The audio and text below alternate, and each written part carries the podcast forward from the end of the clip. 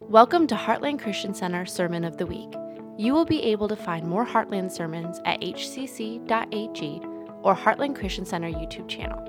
Please like, follow, and share this podcast with others. We hope you enjoy this week's message by our lead pastor, Dr. Phil Willingham.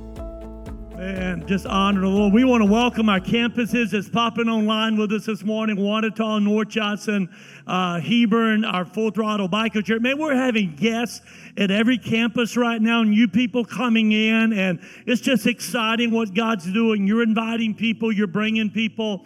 And if you're first time guests, I mean, we I know we got some all the way from Costa Rica today. I mean, they're coming a long way now to be in the house of the Lord. It's good to have. Uh, uh, Jack Board's uh, in laws and stuff here with us. God bless you so, so very, very much. And uh, we want to welcome you. want you to know that you're in a great place today, that God's going to challenge your heart this morning. I want you to take your Bibles and uh, if you want to open them to Mark chapter 10, or if you got your worship guide, I want you to grab it. And uh, I just want to be honest right up front this morning. I want everybody just kind of tuck your feet up underneath your seat for just a minute. Just kind of, I know some of you've got them out in front of you. Because what I want to make sure this morning is you know, I don't want to step on your toes because I'm going for your heart today, okay? I'm just going to be right. I've got my hitman suit on this morning. I'm, I, I just, I just, I just want to be right up front that where we going this morning? And we've been in this whole series of questions. Jesus asked over 300 questions. He was asked over a hundred questions. He only answered about eight or ten questions directly, and uh, and most of the time when he answered a question, he answered a question with a question, and then he gave a response to that. And this morning we've got a very interested question that I want us to look at, and it's all in all in the Synoptic Gospels: Matthew, Mark, Luke has it. I want to read Mark's version. Luke refers to this young man as young and, and Mark as, as rich and ruler. So, but, but I want to read Mark's version of it. It's rather long. And I just, I just want you to bear with me because I want you to see the full context of this. And we're going to break it down. I really feel like God wants to speak to us.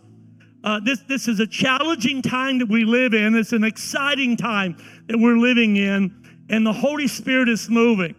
So the Bible says, and as, as he was setting out on his journey, talking about Jesus, he's been in the city, he's been, he's been in staying at one of the disciples or one of his friends' home. He's out on his journey.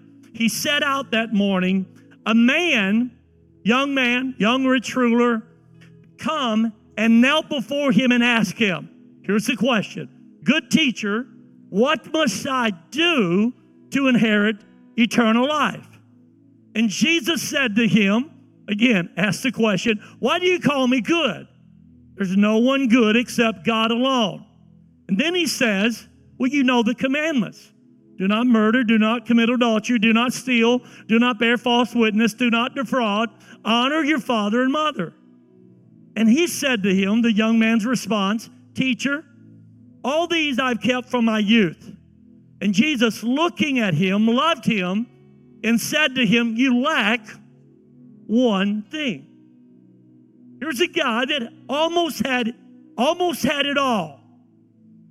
He said, You lack one thing. Go sell all that you have, give it to the poor, and you will have treasure in heaven, and come and follow me. Disheartened, one translation says sad, by the saying, he went away sorrowful grieving, for he had great possessions. And Jesus looked around to his disciples and he said, This, how difficult it will be for those who have wealth to enter into the kingdom of God. And the disciples were amazed at his words. And Jesus said to them, Again, children, how difficult it is to enter the kingdom of God. It's easier for a camel to go through the eye of a needle than for a rich person to enter the kingdom of heaven. he's given, given a, metaphor here. There's no snowball chance in hell, okay? That's what he's saying. You, you ever heard that phrase? You know, a snowball won't last in hell, right? It would just melt. he's given this metaphor. It's easier for a camel to go through the eye of a needle than for a rich person in the kingdom of God. And they were exceedingly astonished and said to him, Then who can be saved? And Jesus looked at them and said, With men is impossible, but not with God, for all things are possible with God. And Peter began to say to him, Sir, see, we've left everything and followed you. Jesus said, Truly I say to you, there is no one who has left house or brothers or sisters or mother or father or children or lands for my sake and for the gospel who will not receive a hundredfold now in this time houses, brothers, sisters, mothers, children, and lands with persecutions, and in the age to come eternal life. But many who are first will be last, and the last will be first. Father, just thank you today. I want you to open our hearts. God, not just deal with our minds, but open our hearts today and let us hear what you're speaking to the church and to every individual in this house this morning. And we thank you for that and we honor you for it. In Jesus' name, and everybody said, Amen. Okay, look at your neighbor. Thank you. Thank you, Bethel. Say, look at your neighbor. Said, is your heart ready? Come on, say, your heart ready? Come on, is it heart ready? Because that's what we're looking at. That's what we're going to look at. Now, some of you are going to get uncomfortable, but you just stay with me. I guarantee you, the Holy Spirit wants to speak to you. Now, now on the surface of this, this whole context, it, it, it appears that this young rich ruler thought that, that he could earn his way to salvation by doing something. He wanted to know what could he do? What, what, what could he conveniently afford to do. Now, now here's the thing. I when, when I read this story, I don't doubt his sincerity. This, this young man, and we're going to break it down in just a minute, he's very sincere with this question. But Jesus is going to make it clear it's not what a person has, it's not what a person does, but it's what a person thinks and how do we respond to the commands of Jesus. Now, the end of the story says that this young guy, he's sad, he's disheartened because he, he would not accept the fact that inheriting eternal life would require him to face the reality that he had put other things before God. Now, last week we looked at challenging the authority of Jesus. We looked at that question that Jesus answered when they asked him, By what authority are you doing this? So last week we we navigated. If you didn't hear that message, I challenge you go to our website, go to our app, li- listen to that because I think again it was a very challenging question because you and I have to decide. We will decide at some point does Jesus truly have all authority over our life.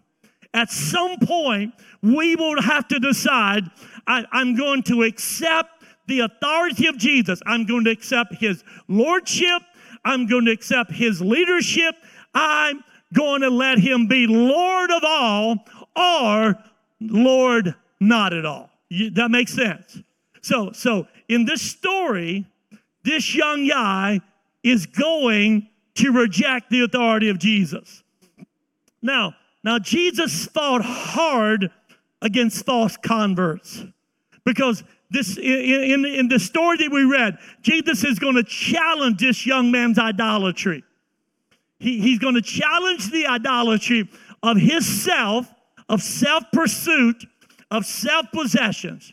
And we, we read it in the words because when, when Jesus reached into his heart and spoke to him, isn't stepping on his toes, Jesus isn't trying to get an offering that day, but when Jesus spoke to his heart, the Bible said, disheartening by this saying, disheartened by the saying, what he heard, he went away sorrowful, for he had great possession. Now, now what I find interesting about this story is that Jesus doesn't chase after this guy. Jesus doesn't try to hunt him down and, and walk away from his disciples and say, wait, wait, come here, come here. Let, let's me and you talk privately. Jesus doesn't try to water down the demands of discipleship. Why, why is that? Because listen, commitment to Christ is costly. You understand that? Commitment to Christ is costly. Jesus never hesitated to let people understand that if you're going to follow me, there's a cross you take up, there's a surrendering that we make to his lordship and leadership, and we have to do. But listen, he never backed away from the abundant life that he offers us. Jesus said, Listen, you're going to have all this stuff in this world a hundredfold, and then you're going to have eternal life. So, so Jesus, listen, he wants us to know there, there is profound purpose when we follow him. This young guy could not see that. No, no one could ever say that Jesus tried to lower the standard to get somebody to be his disciple because they felt like that he had that he had some value or worth to the kingdom because he had great possession. Now, that's different in America right now, right? We, we understand that. It's different in our culture today that, that sometimes when somebody comes into a church and if they have possessions, if they, you know, people say, oh, they got status in the in the community, you know, you believe it or not. Now, I've been here 23 years and there's been times I've had people come to me before service say, Pastor, I just, just want to let you know, so-and-so's in the house. And just, just be careful today. Don't do, get too excited. You know, just, just be careful. Yeah, you follow me? We, we don't want to scare them off because they might could help us. And listen, understand that that when people come in, guests come in, I, I, love to be mindful of that. But but it's not in the mindset that somehow or another we're going to try to change what God wants to do in our lives to, to somehow or another make it more convenient. Does that make sense? Uh, no, listen, I don't want to meddle, but but I just have a feeling that some of you are going to think I'm doing that. I'm not meddling. But Jesus is up front. Now, now there, there are stats that say today that, that Christianity in America is shrinking, okay? You, you read some of the studies, uh, Barna studies, some of the things that somehow or another, you know, there, there's a there's a whole group of nones that that you know people that have no religion background, and the young people, and the stats say that that that the church the, the, in the United States is shrinking, but actually, when you, when you start breaking down those stats, it's, it's the fact that people are leaving liberal mainline churches.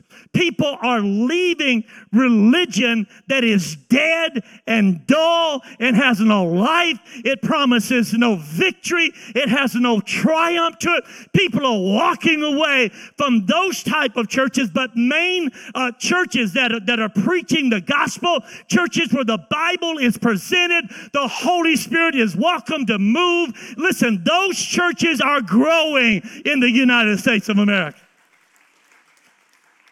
I, I, have people all the time, guys that I play golf with. They they go to mainline denomination. They ask and say, Pastor Phil, you've been at Heartland 23 years. How how have you continued to grow? Our church is shrinking. Our church is dying. We we don't have this. We don't have that. Listen, I, I can only submit to you that God's church is not going down, but it's going up. Come on.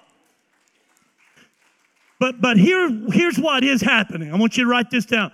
Christianity isn't collapsing, it is being clarified.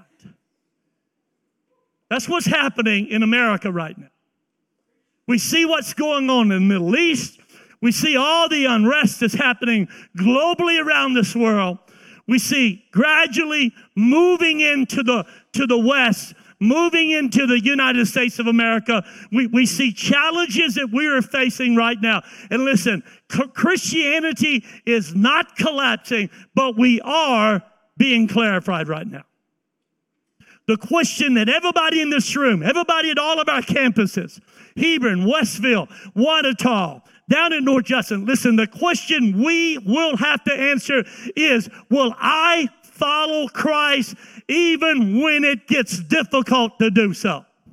Will, will, will I put Christ first? Will I keep on believing or will I at some point check out and bail and say, it's not worth it no more? We're being clarified. And what you and I have to be challenged with is God continually look at my heart. God, help me to be honest. So I want to look at this rich ruler and look at his life and, and see there, there's something missing. What is he doing or what has he done to try to fill the voids? Now, first of all, I want you to notice some positives about this guy. The first positive is simply he came at the right time. The Bible says that, that he was young. He came at the right time. Listen, our culture says that your youth is for pleasure, that, that middle age is for business, and old age is for religion. That, that's what culture says. Man, you're young. You, you need to just use your youth and enjoy the pleasure. The Bible says youth, middle age, and old age, it all belongs to God. You understand that? Uh, Solomon wrote this. It's not in your notes, but right on Ecclesiastes 12 and 1. He said, Remember your Creator in the days of your youth before the evil days come and the years draw near of which you say, I have no pleasure in them. Well, why did he say, remember the Lord in the days of your youth? Why? Because listen, that, that's some of the most energetic years that we have. Our youth is some of the most active, healthy years. Our bodies are strong. Our muscles are strong. Our minds are sharp and clear. Listen, our, our, our senses are, are receptive. You know, we're, we're, we're, we're, we're, we're enthusiastic. We're, we're bright. We, we have just determination. And listen, we should remember the Lord in the days of our youth. Why? That's our, that's our energetic years. But here's the most important. Our youth is our most sensitive years. Now, just think about this. Do you understand that most people become Christians in their youth rather than middle age or old age? National Association of Evangelism. 63% of individuals become a Christian between the age of 4 and 14. 63%. 34% of individuals become a Christian between the age of 15 and 29. You put those two numbers together, that means that 97% of individuals will come to Jesus Christ before the age of 30. In case that didn't register to you, 97%. That means if we got 100 people and, and when that, that hundred people become, become to Jesus Christ, out of that hundred people, 63 of them will come to Jesus before the age of 4 and 14, 34 between 15 and 29. Only three will come after the age of 30. Now, now here's, the, here's my point with that. It's a side point, but it's an important point we are constantly pushed at this church why we invest so much in our kids in our youth ministry. I, I, I, get challenged sometime in the board. You know, we're looking at numbers. We say, oh, wow, we spent this, we spent that. Listen, we understand as a church, we understand the greatest investment that we can make is in our youth. That's the most sensitive years of their life. Do, do you understand? Listen, the statistic is listen, the average church spends less than 3% of their budget on any type of children or youth ministry. They spend the rest of their budget, majority of their budget, on building budgets, uh, adult ministries, and so on.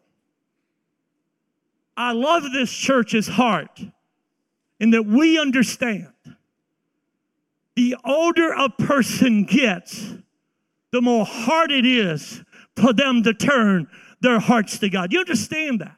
Some of you are sitting here today and listen, while, while it might have been in your past 30 when you really got dedicated, but I guarantee you the majority of us can trace that to years in our youth that sitting in that classroom, sitting in that kids ministry, sitting in that youth, that somehow or another God began to massage our hearts with his grace and his goodness. And it kept us open to the Lord. Amen? So, so, and I know a side note, but listen, he came at the right time. So he's young, he comes to the right person. He ran and knelt at the feet of Jesus. So at the right time, right person, he asked the right question. He wanted eternal. He didn't say, Lord Jesus, how can I make my portfolio better? What can I do? What's the investments that you see happening? I mean, it seemed like you know the future. What do you think? Uh, you know, where do you think I should put my money for, for next year? You follow me? He didn't ask. He asked, "What can I do to inherit eternal life?" And he received the right answer. Jesus said, "Take up the cross and follow me." So what's this? Stay with me. Just picture this.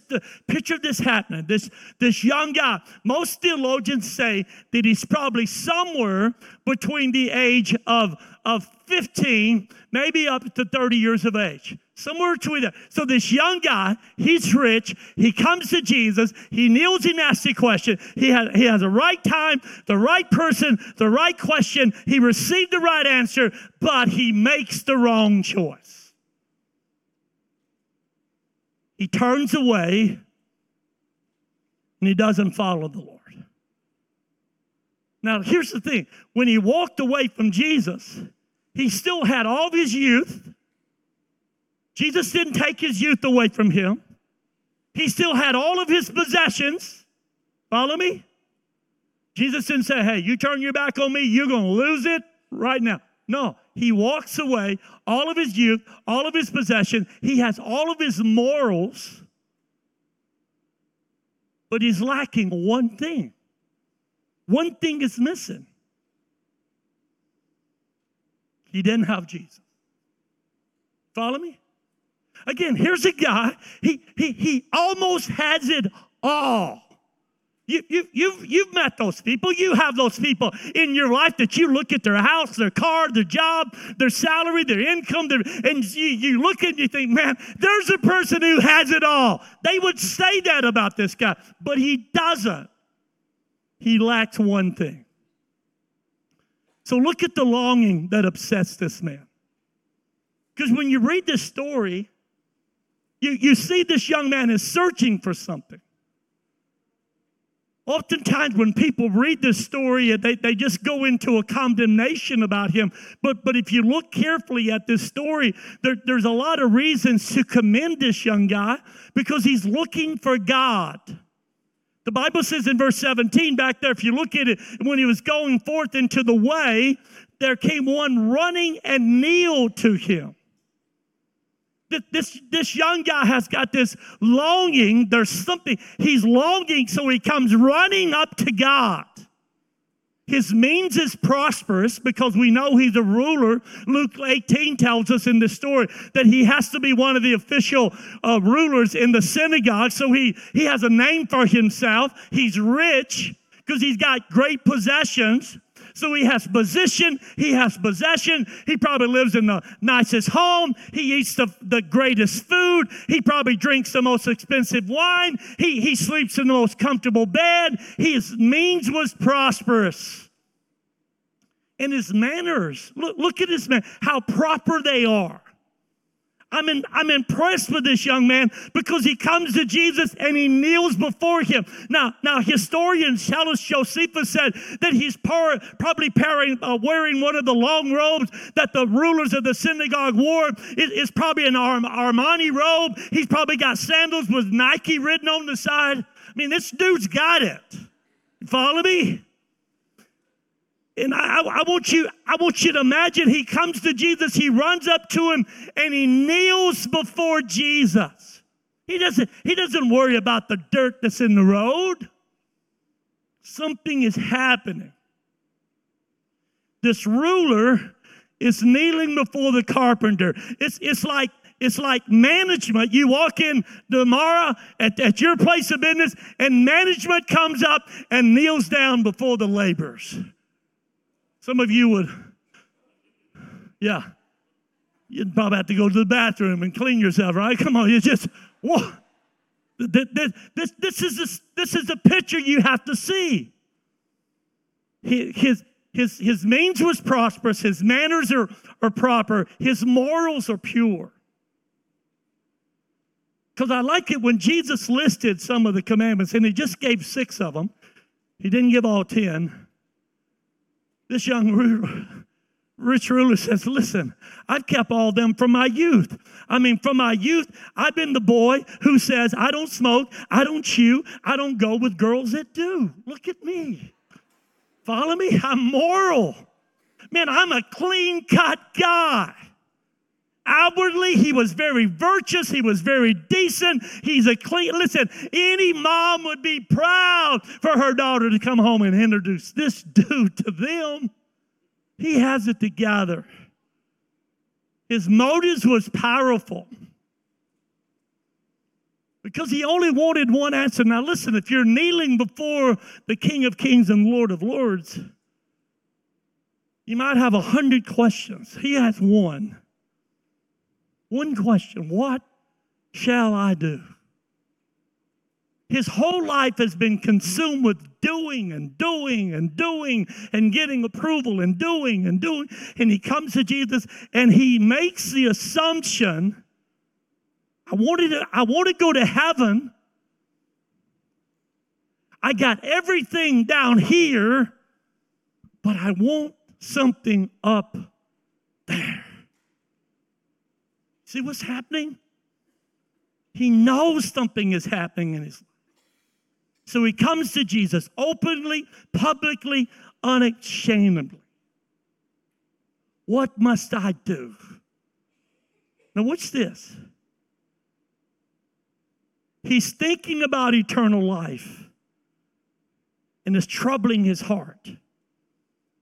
I don't know, maybe he just lost a friend. Maybe a friend was out on Saturday night or Friday night and, you know, was on a camel and he got drunk and he fell off the camel, broke his neck, and he's died. And I, I don't know. Something. You ever, you ever notice how something happens to some people and it triggers them to stop thinking so much about this earth and start thinking about the world beyond. You ever notice that? You, you ever had that shock in your life? You ever had that moment where something occurred to you and all of a sudden everything down here seems so small and everything up there seems so much bigger, so much more important? Something is happening here. In this young man's heart, he realized, in spite of his power and his position and his possessions, he's, me, he, he's missing something. And he's longing for something. So I want you to notice the, the Christ that observed this man. Because the real focus has got to be how does Jesus respond to this? The first thing that Jesus does, he flips the question, and Jesus says, Well, why call you, why call me good? There, there's just None good but one, that's God. The, the, the logic of Jesus here, the logic of the Savior is simply this. On the surface, this man is asking this very innocent question, but what, what Jesus wants to do is get inside of his heart because, again, he's asking what I need to do, good master. And Jesus reminds him that, that there is only one good, and that's God when he said, Good master, maybe, maybe this young guy thought that Jesus was going to pick him up and say, Well, I'm going to tell you right now, buddy, you've got a great judge of character. I just can, can I just congratulate you? And just can I just thank you for giving me such you don't know where I've been some of these places and they they you you you thank you so much for that compliment. Maybe that's what he thought Jesus was going to do. So so so he was stunned when Jesus wasn't impressed with his flattery. You, you, ever, you ever tried to suck up to God? no, you probably never did that. You ever, you ever tried to butter God up a little bit? You know, a lot of our prayers, we start with adoration, confession, thanksgiving, supplication. You know, we do the word across. acrostic. But if we're not careful, that, that little ad- adoration part of that, it, it can come a little, become a little sacrilegious because we, we, we find ourselves many times just sucking up to God before we really want to get to the point of what we want to ask Him for. Come on. Well, maybe that's just me, not you. You've never done that. So Jesus said, Why call me good? There's just one good, and that's God. And the word good there in the Greek is the word for sinless. Jesus was saying, Why, why are you calling me sinless? There, there is none sinless but God. Jesus was simply saying to this young man, listen, you realize what you're saying is you, you can't call, you, you cannot call me good, you cannot call me sinless unless you call me God. And if you call me God, then you can call me good. And this young rich ruler did not come to a good teacher, he comes to God. Okay? Jesus is saying, listen, dude, you've got something going on inside of you that, that's really some revelation that's happening. So again, you, you, you see Jesus again, he's trying to he's trying to wrap his arm because the very next thing, the Bible said that Jesus looked at him and Jesus beholding him looked at him and he loved him. You follow me? The well, translation of that, he fixed his eyes upon him. He looks intently. It, it's, like, it's like inspecting something. It's like looking at a person's x ray. Jesus doesn't have an x ray machine, but Jesus is seeing right to the man's heart. He sees that longing. Jesus looks beyond the outward appearance of his, of his clothes, his possessions, his, his seat of authority in the sin. He doesn't see any of that. He looks right deep into his heart. And he doesn't reprove. Listen, Jesus knows what this guy's going to do. You understand? He knows what the end of the story is. He, he knows before it even happens because he knows the future. And yet the Bible says Jesus doesn't reprove him, he doesn't reject him. The Bible says Jesus looked deeply him and he loves him. Can you imagine that? Having the conversation when somebody asks the question, and you know when you give the answer what their response is going to be, and yet still Jesus looks at him with tremendous love and the Bible says he loved him. What does that mean? Listen, let me tell you what it means to us. Jesus' affection or his love for us is, isn't built upon how humble we are or how arrogant we are. Jesus' love for us isn't built upon how good we are or how bad we are, how righteous we are, how unrighteous. Listen, Jesus' love for all of mankind is based upon one thing that's God's mercy and God's grace. It's how He sees us the reason why he looks at us, even though we all come from different backgrounds and different places, and we have different bank accounts and we have different jobs and different titles. But when he looks at us, he sees us through one lens, and that's through the lens of grace and mercy. Tremendous. So he offers this man a life. Jesus says, the young man says, I want eternal life. And Jesus says, okay, listen, before I give you what you want, let me let me give you what you need. So you know what Jesus is going to do? Because he loves us, he reveals the problem. Now you go back and you look at verse 18. I don't have time to read, but but Jesus said, "Hey, dude, you know the commandments." And he lists them. Don't commit adultery. That's commandment seven. Don't murder. Six. Don't steal. That's commandment eight. Don't bear false witness. That's commandment nine. Honor your father and mother. That's commandment five. Listen, apparently, if you're Jesus, you can just put them in what order you want, right? I mean, because he did. He just mixes them up. But notice the response I, I, I've kept all these, I've observed all of these from my youth. This man's problem was listen, he really, the problem was he really thought that his moral goodness should somehow or another clarify him for eternal life. He really thought Jesus was going to put his arms around him and say, Good boy, you've been an awesome, incredible, you've, you've kept the command. But he had not kept, kept the commandments. Because Jesus only listed four of or six of them. He left out four. And he left out the most important one. For those of you that don't know all 10, thou shalt have no other gods before me. Thou shalt not make idols. You shall not take the name of the Lord God in vain.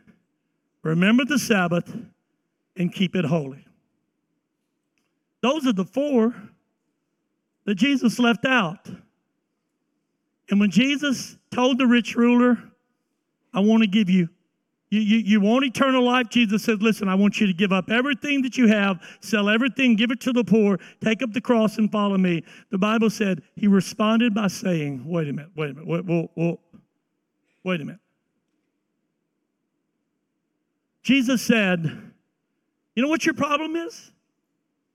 You're relying upon your moral goodness of keeping commandments that only have to do with the all six of those commandments has to deal with our relationship with man. The first four commandments deal with our relationship with God. If you don't get the God part right, you'll never really fully get the man part right. You follow me? Jesus said, listen, you, you've broken the very first commandment. James, James will tell us that if we break one commandment, we've broken all commandments. And this man is looking at Jesus and saying, and Jesus is calling him out. Jesus said, Listen, man, your gold is your God. You think your riches is going to be your Redeemer. And it wasn't. He broke the great commandment Thou shalt have no other gods before me. Now, Jesus exposes this problem. What is his problem? Just think about it. Just what is his problem? It's a problem we all have. It's, it's the number one, it's the number one problem reason why people don't surrender their life to Jesus. You know what it is? It's pride.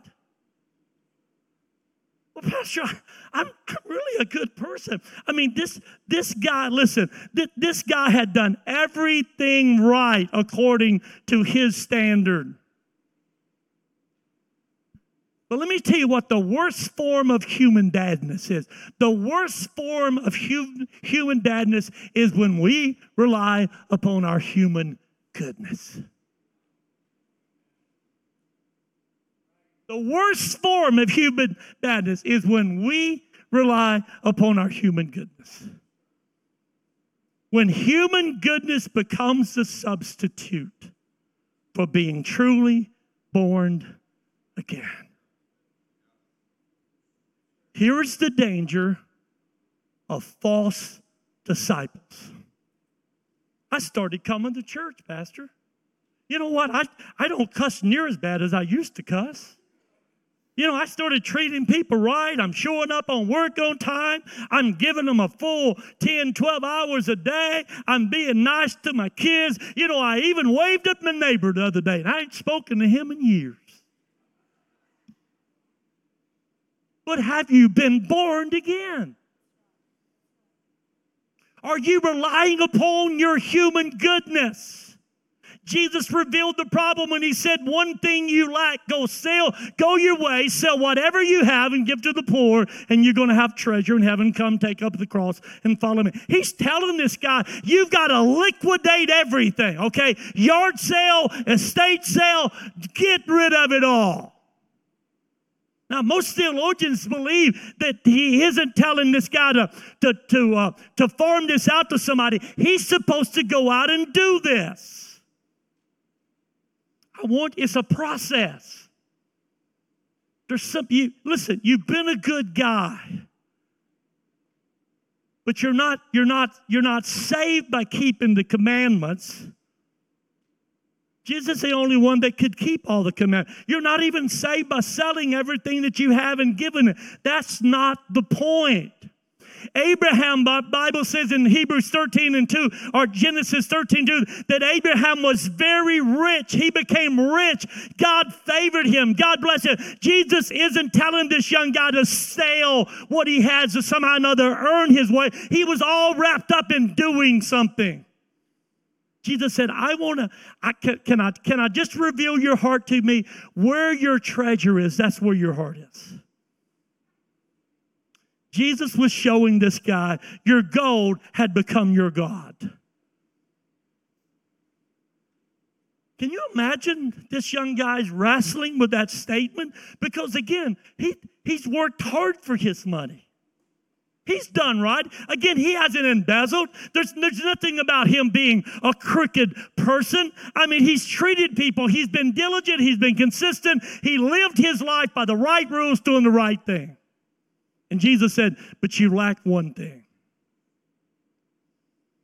The problem was that this young man was just casually glancing at himself and Jesus said, I want you to understand you can have all this, but if you don't have the one thing, what's the one thing? Listen, what's the one thing?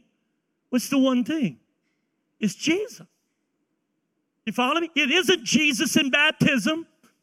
We baptize, it isn't Jesus and, and church membership. It isn't Jesus and, and, and doing better. It's this, it's Jesus Himself. That's the one thing. And when you and I live in this broken world, when things are happening, and if you get down to the point and Jesus is all you have, will He be enough? Will He be enough? When He is the only one there standing with you, when He is the only thing you have left, when you've lost everything else in this world, when your bank account, you go and you draw out money and it's been frozen. When the gas pumps don't work, when the food lines are lining up and you recognize, oh my Lord, something's happening. But I got Jesus. Am I making sense to anybody in this house? I got to hurry. When Jesus told him to sell everything he had, take up the cross, and follow him, he was simply telling him, You, you either come to God on his terms or you don't come at all. Haven't we all tried to negotiate with God of what it would mean for us to have eternal life? I see an entire culture right now negotiating with God of what it means to be a devout Christian. Negotiating with God with what it means to really to demonstrate the fact that He's first in my life. If somebody walked in your home today and just started touring, could they tell immediately you're a Christ follower? Or would they see what sports fan?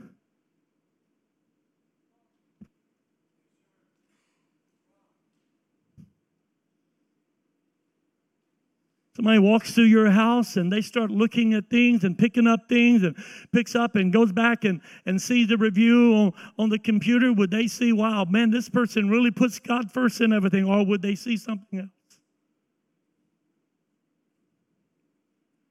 Think about this. If, if riches could have really satisfied this young guy, if riches could have really made him happy, then, then why did he come to Jesus for eternal life? No, it wasn't. There was a hole, there was a vacuum there. And the loss that overcome this man is astonishing. For the Bible says back in verse 22 that he said, that the Bible said, and he was sad, grieved at the saying, and went away grieved, for he had great possessions. This story should have had a happy ending. This story should have ended with celebration. This story should have ended with this guy selling everything he had, offering up, giving it to the poor, and telling Jesus, hey, by the way, I'm going to follow you. Yet the Bible says he chose to walk away. He chose, he made a decision. Now, listen, I truly believe he was worse when he left than when he came. Because now the word that Jesus had spoken to him had been like a mirror. And now he saw himself for who he really was. Oh, he had the, he had the entire town fooled He's a ruler of the synagogue. He's got great possessions. He's a great business. Boy, he has so much savvy. But when Jesus held up that mirror and he seen how much pride he had of himself and his possessions and his position, the Bible says he was sad. That, that word means he was cut to the quick. He didn't walk away with a smile on his face. He walks away with, with tears in his eyes. Now, listen, I, I, want you, I want you to understand something. A person can, can, can feel sorry for what they've done. A person can even feel guilty or feel remorse for what they've done. That doesn't make them right with God. He's sad. His tears is in his eye. He feels sorry. There's something going on. There's remorse there. But he left the Savior. He's on his knees. He asks a question. Jesus encounters him. He gets up, he dusts the dust off of his robe, clears his sandals, tears running down his cheek, and he walks away. He turns his back on the very person that can give him what he asked for. It's too much. And no, nowhere in the scripture, most theologians agree that there's no place where he ever came back to Jesus. He knew. He knew commandments, and now he knows it isn't just the, the last six. You got to keep the first four. And the most important one, you can't have any other God before you.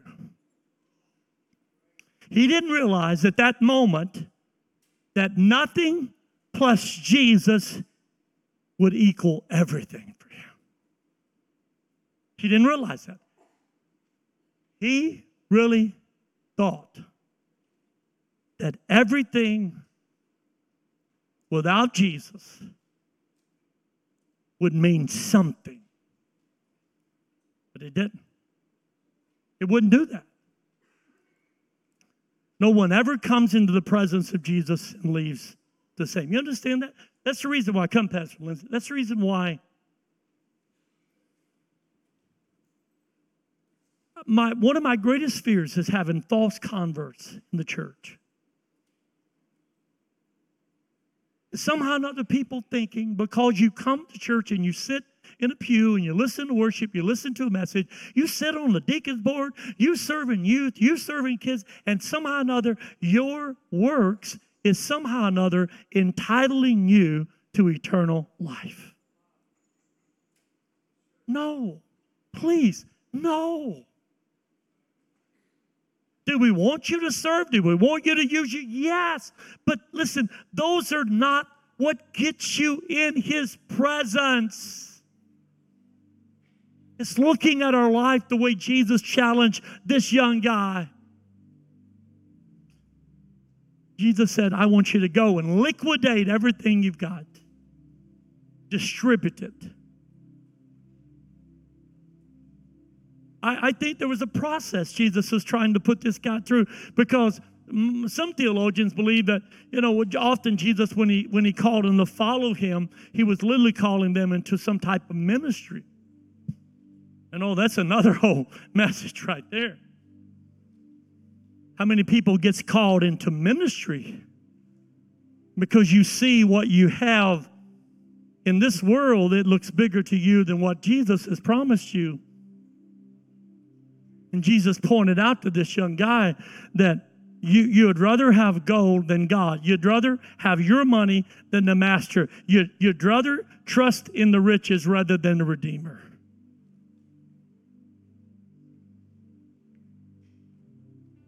Listen, I, I want to congratulate this church for having success. I, I, want, I want to congratulate us for we have an abundance of things. I walked around the, the, the parking lot before the first service and listen, we've got some nice cars that come to church. We, we get some people driving, and listen, I, I see most of us this morning, we, we got some pretty nice. And the only reason why you got holes in your jeans is because you pay $150 for holes in your jeans. It ain't because they wore out. Come on. It, listen, I, I want to congratulate us for our abundance of things. But we have to be careful let's never forget that none of this stuff is going to go to heaven with us. You understand that? I'm not against you having nice stuff. Look at the conclusion. Jesus looks at the disciples and he gives them a lesson because they've been watching this whole conversation. And Jesus knew what these boys are thinking. And Jesus said, Listen, I, I want to tell you there is no man that has left house or brother or sisters or father or mother or wife or children or lands for my sake in the Gospels, but he shall receive a hundredfold now in this time. houses, brothers sisters, mothers, children, lands. He, he doesn't say wives, okay? Listen, just one wife is enough. He doesn't say you're going to get a hundredfold. Why? He said you're going to get a hundredfold in this life with persecution and in the world to come, eternal life. And what Jesus is saying, listen, nobody gives up everything to follow him without gaining everything in return. You, you don't sacrifice. I, I, I, have little pity parties every now and then, and I, I think, you know, poor old me, oh, look what I do, I sacrifice. And God has to constantly remind me, Phil, you ain't giving up nothing that I haven't already rewarded you. I left my parents when I was 16 years old, but over the, the last 52 years, God has given me so many godly people in my life to spend like moms and dads. Rhonda and I have had so many people in our lives that come along beside us that feel like siblings and brothers and sisters.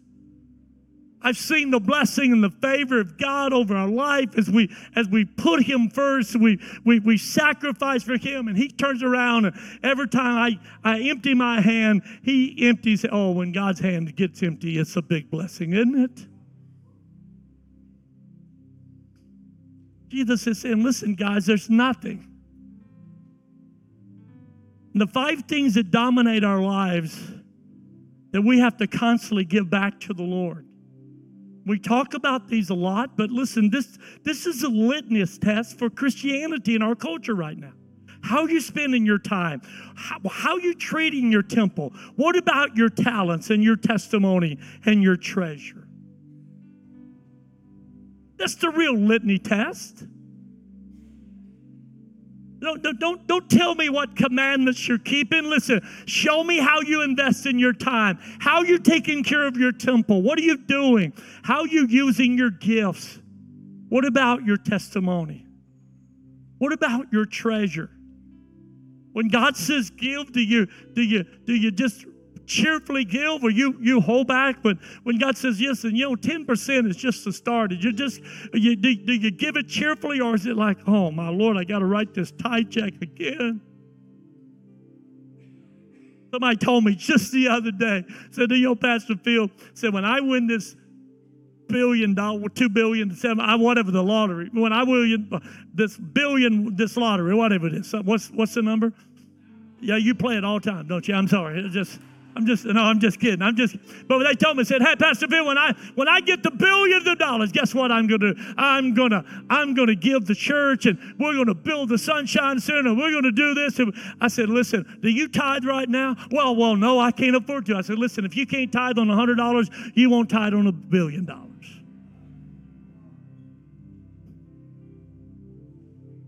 You know why? Tithing has nothing to do with money. It has everything to do with trust.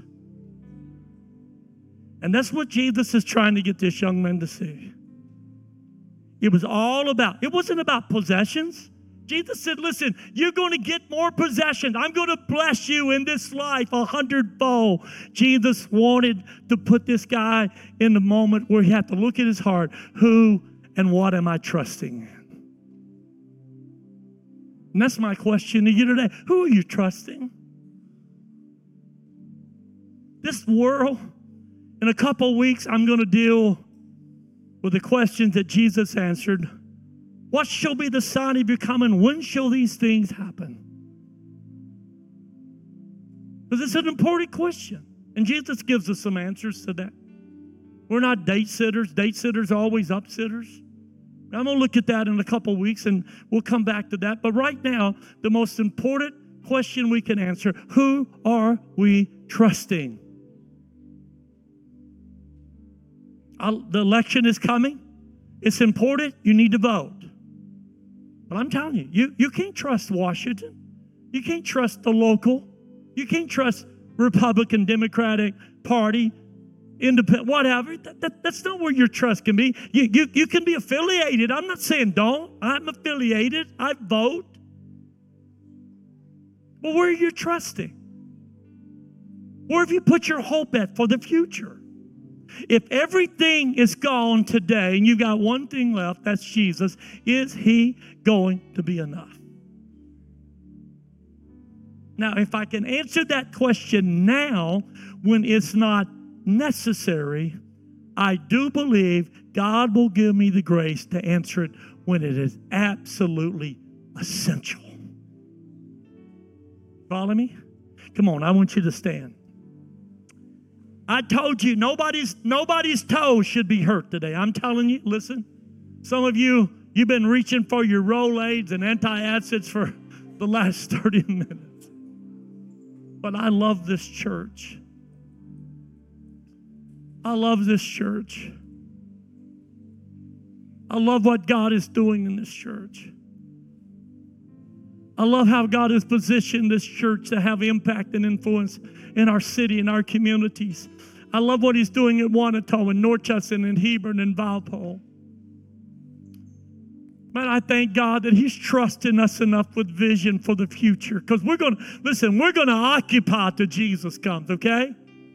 You'll never, you'll never see this church saying, we better shut down, we better, we better hunker down, we better. No, no, no. Listen, we refuse to do that.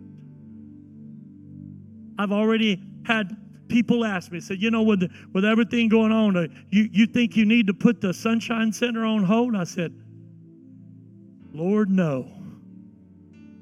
If anything, I got to expedite. If anything, I need to be doing more for that right now. I got to trust God. Why? Because listen, He's not willing that any should perish, but that all should come to repentance.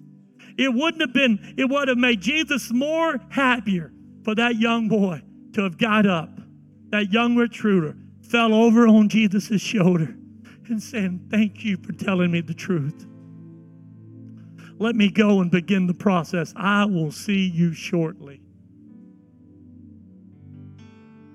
Jesus would have rejoiced, but he didn't. He walked away, tears in his eyes, sad and grieved and disheartened because he had great possessions. He said, It's too much.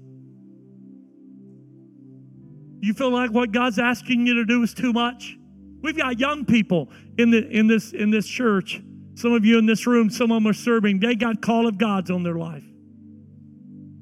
Listen, you need to fan the flame in our young people right now that feel passion for God to do something for His kingdom because that's what's going to be eternal work. Oh, I, I, love sports, and listen, we're all for that, and we celebrate uh, guys that, that gets letters and all that stuff. But I'm going to tell you, all that stuff will mean nothing when Jesus comes.